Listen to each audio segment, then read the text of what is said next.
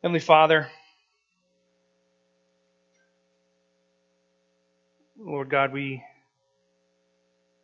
we thank you for this this time of year, this season where we're reminded and our focus is drawn toward the incarnation of your Son, Jesus. Lord, we thank you for your word that teaches us your plan and your purpose.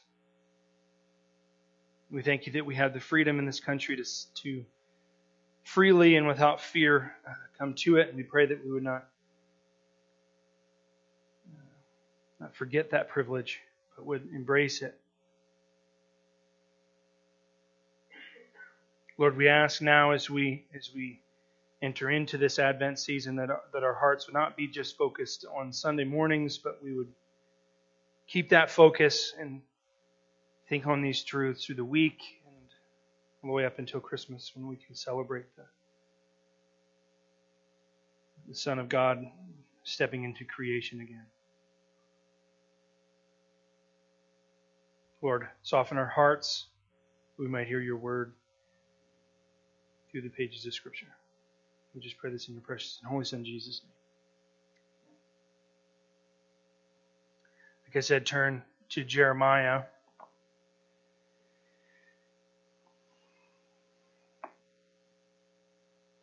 Chapter 33. Again, we'll be looking at 14 to 16.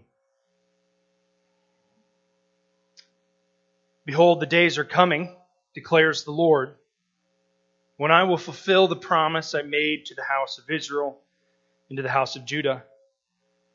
In those days and at that time I will cause a righteous branch to spring up for David, and he shall execute justice and righteousness in the land. In those days Judah will be saved, and Jerusalem will dwell securely. And this is the name by which it will be called the Lord is our righteousness.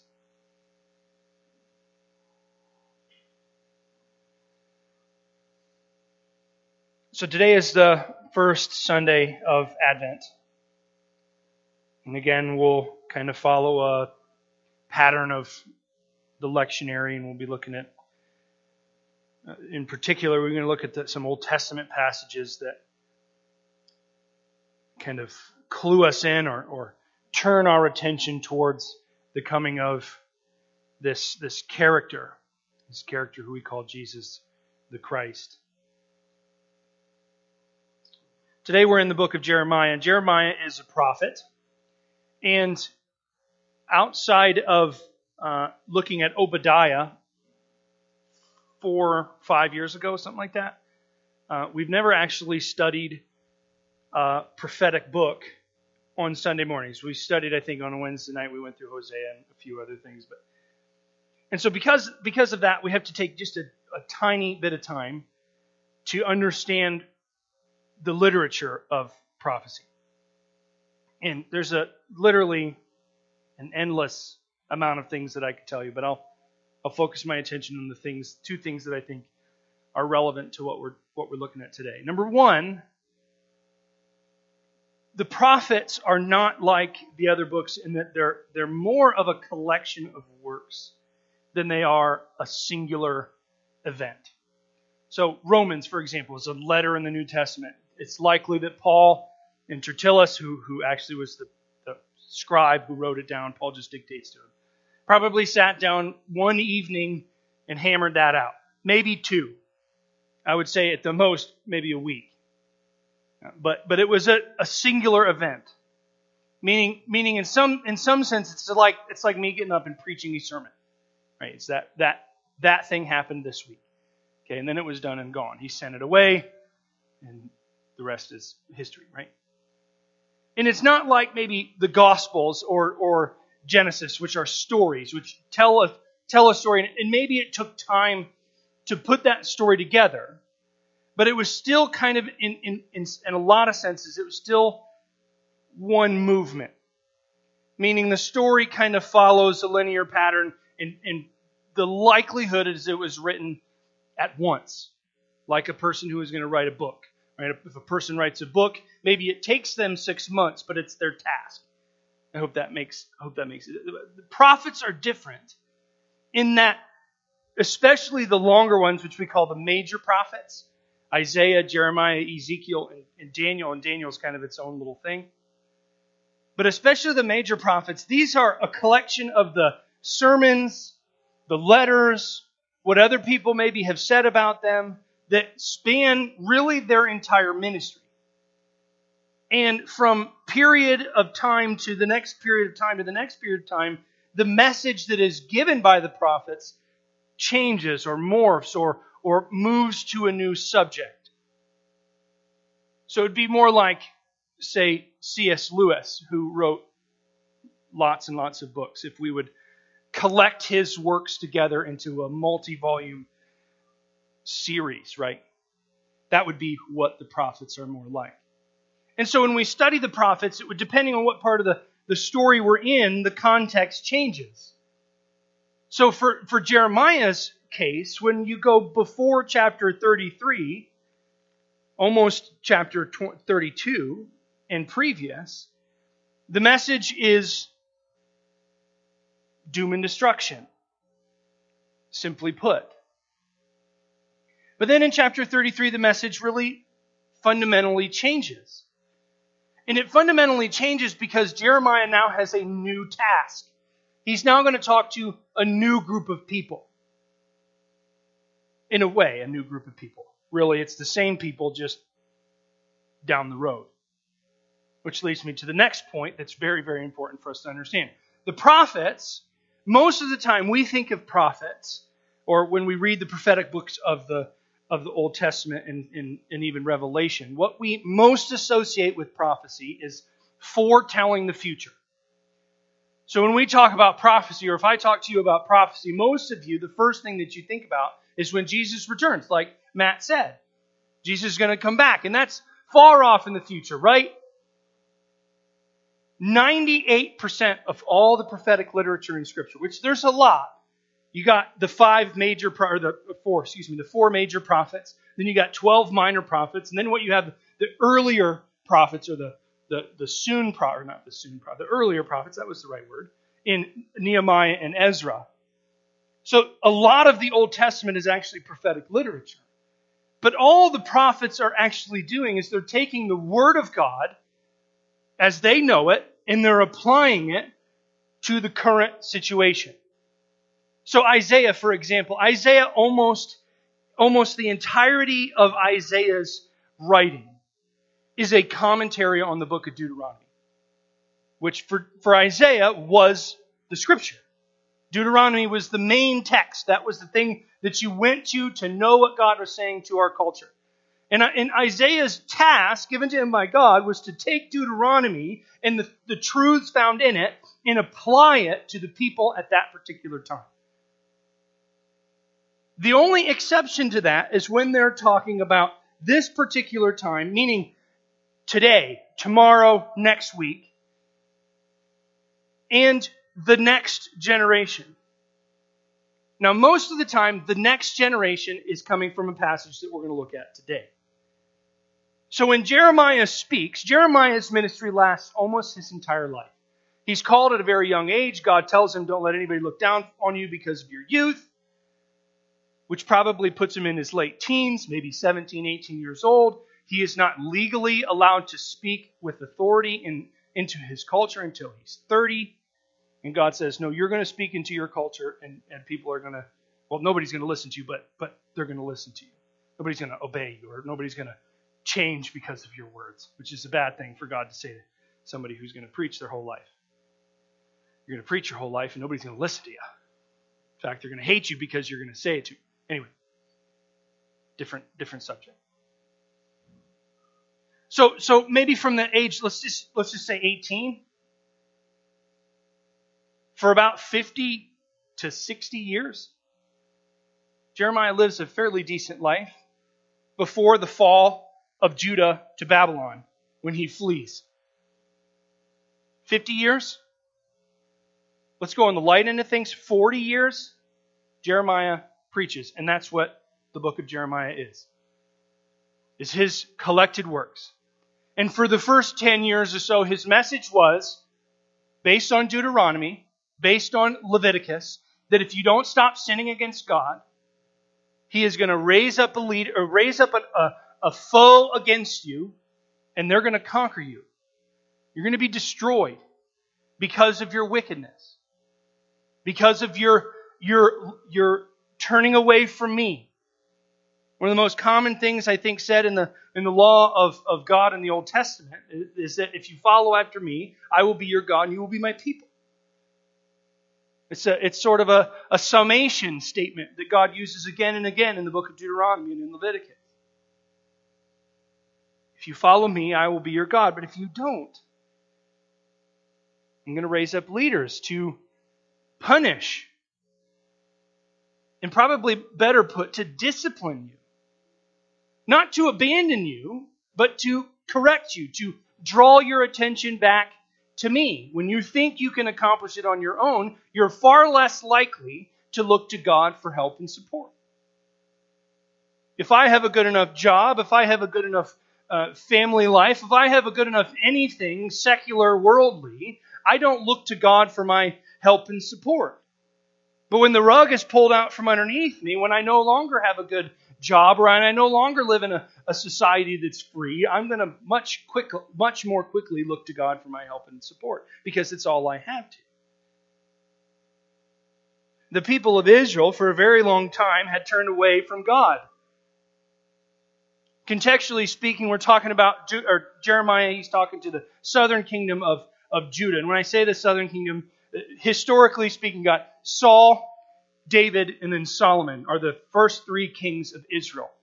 And they, they rule what's called the United Kingdom, meaning all 12 tribes of Israel are, are one nation. Picture the 13 colonies in the United States becoming the United States. The term United States means there's 13 states that are now becoming united, right? It's, it's very simple, actually. If you think about it literarily. That's essentially what happened.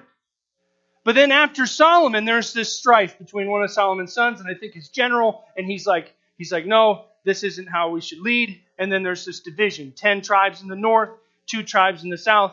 North becomes Israel, south becomes Judah. In about 711, 711 BC, before Christ, Assyria comes, conquers the northern kingdom. Then they come to the door or the doorstep of Judah and they're knocking. They're like, We're coming in. We're going to rule you. And there's a bunch of prophets who are speaking to the people of Judah, and they're like, "Look, you got to, we got to straighten up. We got to stop sinning against God. We got to throw out the Baals. We got to throw out these idols. We got to get rid of it. We got to clean ourselves up. We got to turn our focus back on God, or we're going to be destroyed by the Assyrians." And, and surprisingly, the people of Judah, they, that's what they do, at least somewhat. And so God raises up Babylon, stops the Assyrian assault, and for about a hundred years there's a little bit of peace. And then the people of Israel again they turn their backs on God, and God raises up Babylon to come and conquer them in in, in the late sixth century. I guess it would technically be the early sixth century, about 580s, 590s BC. Babylon is knocking at the door and Jeremiah is given this charge tell the people of Israel what they're doing wrong and that they need to change. And Jeremiah has this terrible task. Basically, you're going to tell them, they're not going to listen, but you need to tell them anyway. Isn't, doesn't that kind of show us God's mercy? God is so merciful to us that, that even when He knows that we're not going to actually listen to Him, He still tells us God's doing this to us all the time. He's constantly, the Spirit of God is constantly in our ear telling us, man, you got to change. And what do we do? Turn the volume down. So Jeremiah is given this message, and he, he is hated for it. Many people actually think whenever, whenever Isaiah says, he talks about the, the suffering servant, he's actually talking about the man Jeremiah.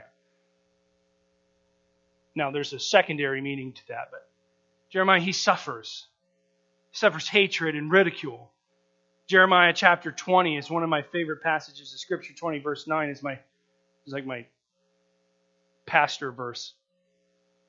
He, he turns to God. He's like, I can't believe you deceived me into preaching this message. This is horrible. I hate it. Jeremiah 20 verse 9. He says, I'm weary of telling the people. I don't want to anymore, but I, I can't hold it in. I must. It's a fire pent up in my bones, and I must, I must let it out. And he goes on for many more years, probably another 10, 15, 20 years, and he preaches this message again and again and again and again.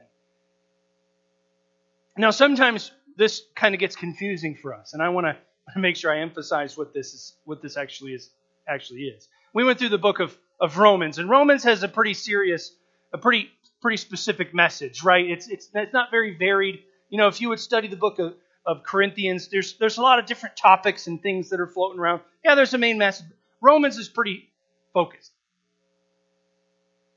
That is not what I mean when I say he preached the same message. Meaning he preached the same thing, or he was saying the main point again and again, just in different ways. No, that's not what he was doing. Essentially, Jeremiah had a manuscript. Now, maybe he had an actual manuscript. Probably not. It was probably just a, re- a repetition of the same sermon again and again and again for 10, 15, 20 years. Repent or be destroyed. I'm trying to simplify that. Now imagine for a minute, we've all heard about, about preachers, you know, way back in the 50s and the 60s, way back in the 50s and 60s, sorry, who would stand on soapboxes in, on the street and they would preach these sermons of doom and gloom and try to get people to turn away from their sin, right? With, you know, you hear about these people and you go, yeah, they were on that street corner probably for months at a time. Imagine this for years at a time, the same man getting up every single day and preaching the same message again and again and again. You're sinners. Turn away from God. You'd start to hate him too. Especially if you didn't believe him. If you thought you were all right. If you thought you were all good.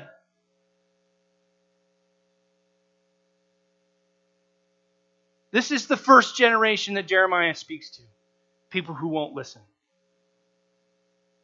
People who won't listen until destruction happens.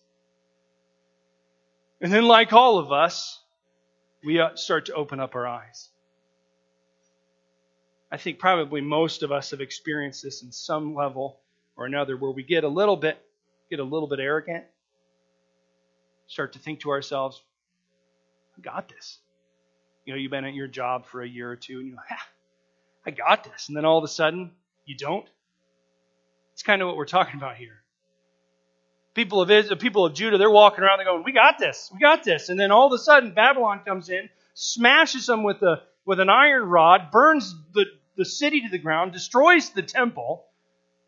The temple in the in the people of Israel or people of Judah's mind could never be destroyed because God is the God. He's there's no other like him. He's the Almighty. He certainly can't be destroyed. And then all of a sudden, everything's gone. The, the rug had literally been ripped out from underneath him. Many of them are hauled away from Jerusalem all the way across to another part of the world in Babylon. This is who Jeremiah is speaking to in chapter 33, verses 14 to 16. Now, he said this message before the destruction, but it wasn't for the people before the destruction. It was for the people after the destruction. Once their eyes started to open back up, once their necks were no longer so stiff and stubborn. And they started to look around and they started to say, Where's God? This is what we call the message of hope within every single prophet. Basically, the pattern of prophets is message A, destruction. Message B, God is still there.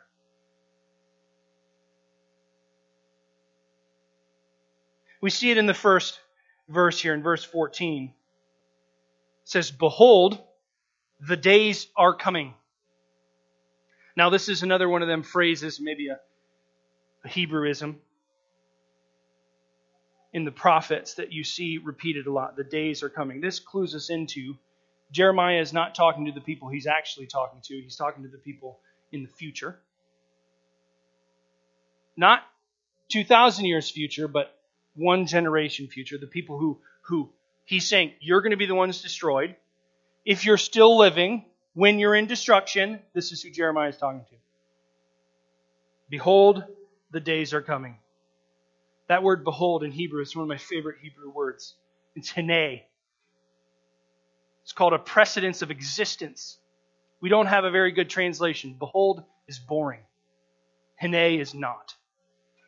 Every time every time I come across this, I have to tell you guys this because I don't want you to forget it. Hene is like is like when when you're dozing off. And I come in the room and I go, Hey! I got some of you. You even knew it was coming. That's what it is. It's pay attention. And it's not passive, it's active. It's PAL, is what the term is, what the tense is. It's exciting. It's the difference between walk and run, or probably walk and sprint. Right? We're doing the same action. In, in Hebrew, it's the same verb. It's just in a different tense. It's in a it's in an active, excited tense. Behold is hey! There comes a day, or there, let me say it the right way. The day is coming. See, the message before this is a message that Jeremiah doesn't want to preach, but he has to, right? It's a fire pent up in his bones. But this message, oh, Jeremiah's like, yeah, I get to, behold, an A. Unfortunately, nobody's going to listen to even this message. Not yet, at least. A day is coming, declares the Lord. There are three phrases in this that just should, should everybody's ears should be turned. Behold, there comes a day and declares Yahweh. When God speaks, listen. I'm not going to ask you to listen, I'm going to tell you to listen. When God speaks, listen. He says, There comes the day is the day is coming, the days are coming when I will fulfill the promise I made to the house of Israel and the house of Judah. Okay, we've got to jump back historically about five, six hundred years to King David. David is described as the man after God's own heart, but he's a bonehead just like you and I. He is a sinner. Right? And all the time we go, oh yeah, he he he slept with Bathsheba and he, he had a you know a child and, and he kills her husband. He's a sinner. Well, yeah, but he did a lot of other things that were sinful. When we say that David was a man after God's own heart, we don't mean that David was like God in his perfection. We mean that David was after God. He was trying to get to God. He, he, his desire was not a kingdom for himself. His desire was a kingdom for God. His desire was that he would only be the mouthpiece, he would only be the mediator between God and his people. When David stood on the, or sat on the throne as king, he was not king, God was king through his life and actions. And because of this, God comes to David and says, Look, I'm going to make a covenant between, between me and you. It's called the Davidic covenant. And God says that one of your descendants will be on the throne of Israel forever. And sometimes we read that and we think, okay, that means that there's going to be a successive lineage of, of descendants of David who are going to rule in his place. And for many years, for five, six, seven hundred years even, that was the case. Where there was a king who was a descendant of David who sat on a throne in Israel, or in Judah, better. But that's not what God's promise was. His promise was that there would be a descendant, a descendant, who would come in the future, who would sit on the throne of Israel and who would reign and rule, not just for a span of a normal human's life, but for all eternity. I love the fact that Matt read that passage out of Isaiah this morning. That wasn't planned, by the way. What was, it was God's plan. It's such a perfect picture of what we're talking about. this king that's going to reign, he's going to rule forever and ever. Verse 15 In those days and at that time I will cause a righteous branch to spring up for David, and he shall execute justice and righteousness in the land. Righteous branch. Simplify things. Offspring. David. Who won't be a who won't be a king like David was. He'll be the king that David desired to be. He will truly execute justice. Wickedness won't have freedom and reign and rule like it does today. And he will establish righteousness because it's one thing to punish wickedness, it's another thing to replace wickedness with goodness. You see, the people of Israel, they had been, they had been led by these, these kings, and a few of them, a number of them, were all right. They led the people in paths of righteousness. They, they upheld the laws of the Old Testament. They led the people away from, from idol worship and sinfulness. But if we were to if we were to describe the kings from David until this point as a whole unit, we'd say they failed. And, and, and for the people of Israel who are hearing this message again in Babylonian captivity, they failed not just partially, but entirely. Their king had completely failed them to lead them and to guide them into, into paths of righteousness, into paths of God's protection. Instead, they had weak, inferior kings who didn't seek after God and who ultimately led them into this destruction this king who will come, this descendant, this branch of David, will execute justice and righteousness in the land. That sounds pretty good, doesn't it? Sounds exciting, especially as you see the destruction around you, especially as you think about think about how everything around me seems to have collapsed. In the first part of 16, it goes on a little bit and it says, In those days, Judah will be saved. Judah will be saved, and Jerusalem will dwell securely.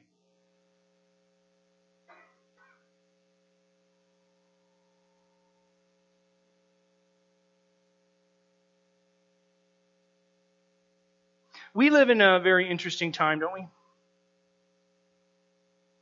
Where we, we recognize, like Matt said earlier, that there's kind of two parts to these prophets who talk about Jesus. There's the baby's going to be born, and then off in the future, he will have the government upon his shoulders, the Prince of Peace, the wonderful counselor. We see that that's somewhere in the future. And then we look at a passage like this and we hear this message and we can, we can in some sense, we can relate to, to being in a position of complete destruction, to looking around and all the things that I held, held as my support and my, my help and my defense, they're all gone. And to, and to feel that sense of hope that there is still yet a king to come. We get that. But at the same time, we didn't fully recognize it in Jesus in his first coming. And so, what do we do with this? How do we understand this? I think that sometimes we forget that we live in this already, but not yet. Last week was Christ is King Sunday. And I tried to do my best to emphasize and to show us that it's Christ is King now, not just in the future. If we would turn back to that passage, I don't have it up on the screen, and if you want to turn there in your Bibles, you can, but you don't have to. I'm just going to read it here. In, in the book of Revelation, chapter 1.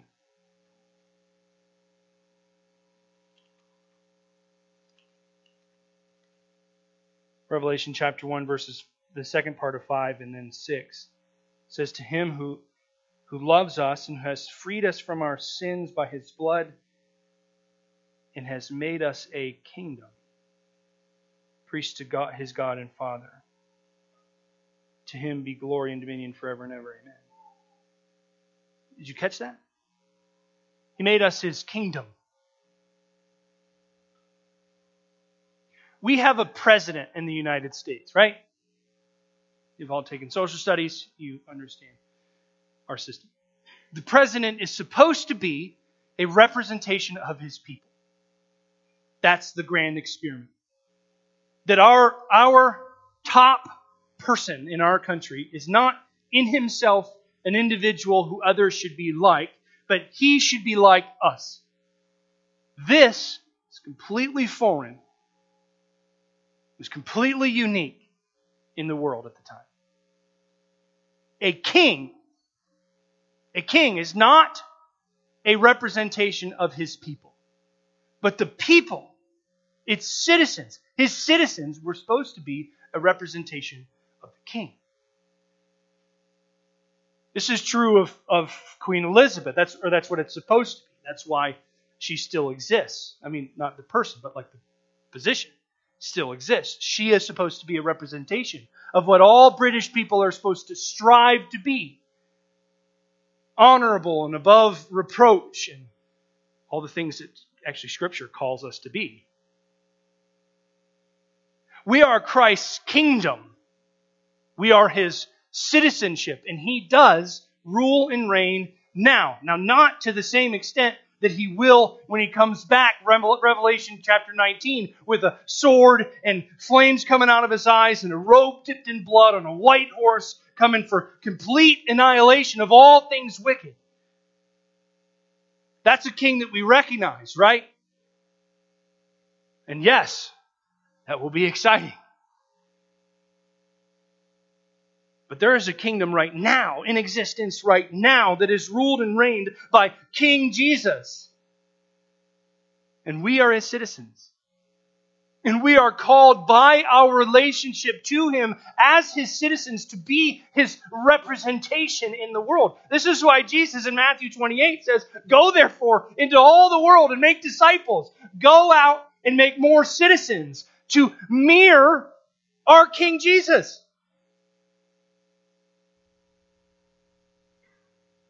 Isn't that good? And exciting? And terrifying? That you, feeble, broken human that you are, are to be a mere representation of your King Jesus? I think it is. And I tremble every time I realize how much I've failed him.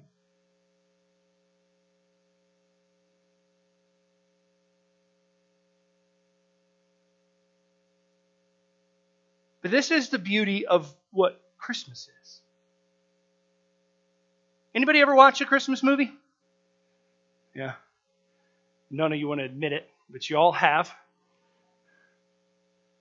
I'm married to my wife, and so that must mean I watch them daily. No. Not even in here to defend yourself.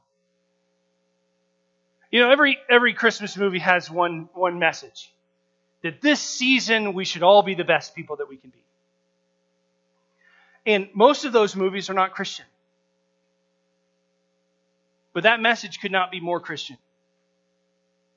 message of Christ re entering into creation is the most beautiful story when you think about how it affects our lives. I started saying this last week, and I'm sure I'll mention it again as we continue on in this Advent season. That there's this, there's this picture that happens in the incarnation of Christ, in God becoming man again. Genesis chapter 1, God creates heaven and earth. In the beginning, God created the heavens and the earth, which is a, another Hebrewism, which, which means everything. All things physical, all things spiritual. God created them both. Heaven is the presence of God, and when God created them, those two spheres of, of, of, of reality were completely overlapping. What is it, a Sven diagram? Is that the right word? Venn, what? Venn diagram, not Sven. A Venn diagram, two circles. They completely overlapped. Everything in earth was in God's heavenly sphere. And, it, and so in Genesis chapter 2, we see God walking in the cool of the evening with Adam. God himself walking with Adam. And then Genesis 3 happens, and what happens? Complete separation. Sin happens, and God's sphere of influence, his, his circle in the Venn diagram, is completely removed. If you've ever heard me talk about the Bible Project, they have a video on heaven and earth. It's a great video. Go watch it. That separation, what does that lead to? It leads to it leads to sin against man. It leads to sin against family. It leads to sin against against civilization all the way to Genesis chapter 6 verse 5, a passage that I quote all the time. That every intention of the thought in the hearts of man was only evil continually. Complete destruction when God is not part of his creation. And then God, like the picture of, of God in, in Adam, Michelangelo, Sistine Chapel, I think, reaches out and touches his finger. That's what God does with Adam, or with Abraham, excuse me. He reaches out, he put he interjects himself back into creation, but that's not where it gets really good. It gets really good whenever God becomes Christ. When he puts on flesh and dwells among man, and you know what he does? He walks in the cool of the evening with his disciples. That's not accidental. The incarnation of Christ means that God's presence, his heaven, now again dwells on earth. And you might ask the question, well, didn't Jesus go back? Yes, for a time. But he sent who? His helper. Who daily walks in your heart, lives in your hearts, lives in your lives, changes and morphs the way you think about the world that you live in, and it gives you the even slightest ability to be God's citizens in this season of Advent, in this season of hopeful anticipation for the message of the incarnate God, Christ Jesus. We stand firmly and fixed upon this truth that Christ is indeed our King and we are his citizens who will live our lives by the power of the Spirit as his citizens. And we can look around at our world and we can say, oh, I wish things would change. Good. You're the change. You're Christ's kingdom. Let's pray. Heavenly Father, Lord God, we, we are humbled. We are humbled by your reign and rule.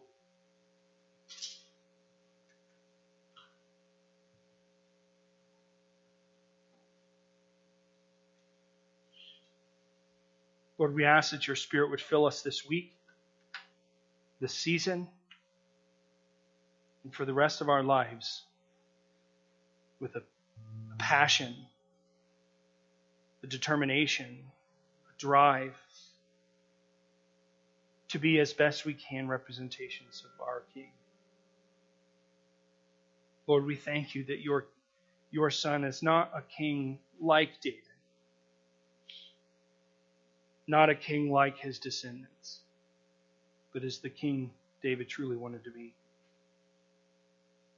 Righteous, holy, upright. We thank you that he, he will enact justice and righteousness. And we thank you that he enacts that justice and righteousness even now through his citizens. And Lord, we look to you and we know that your name, his name, is that Yahweh is righteous. God is good. Father, we thank you and we praise you for your Son, Jesus. I pray this in his precious and holy name.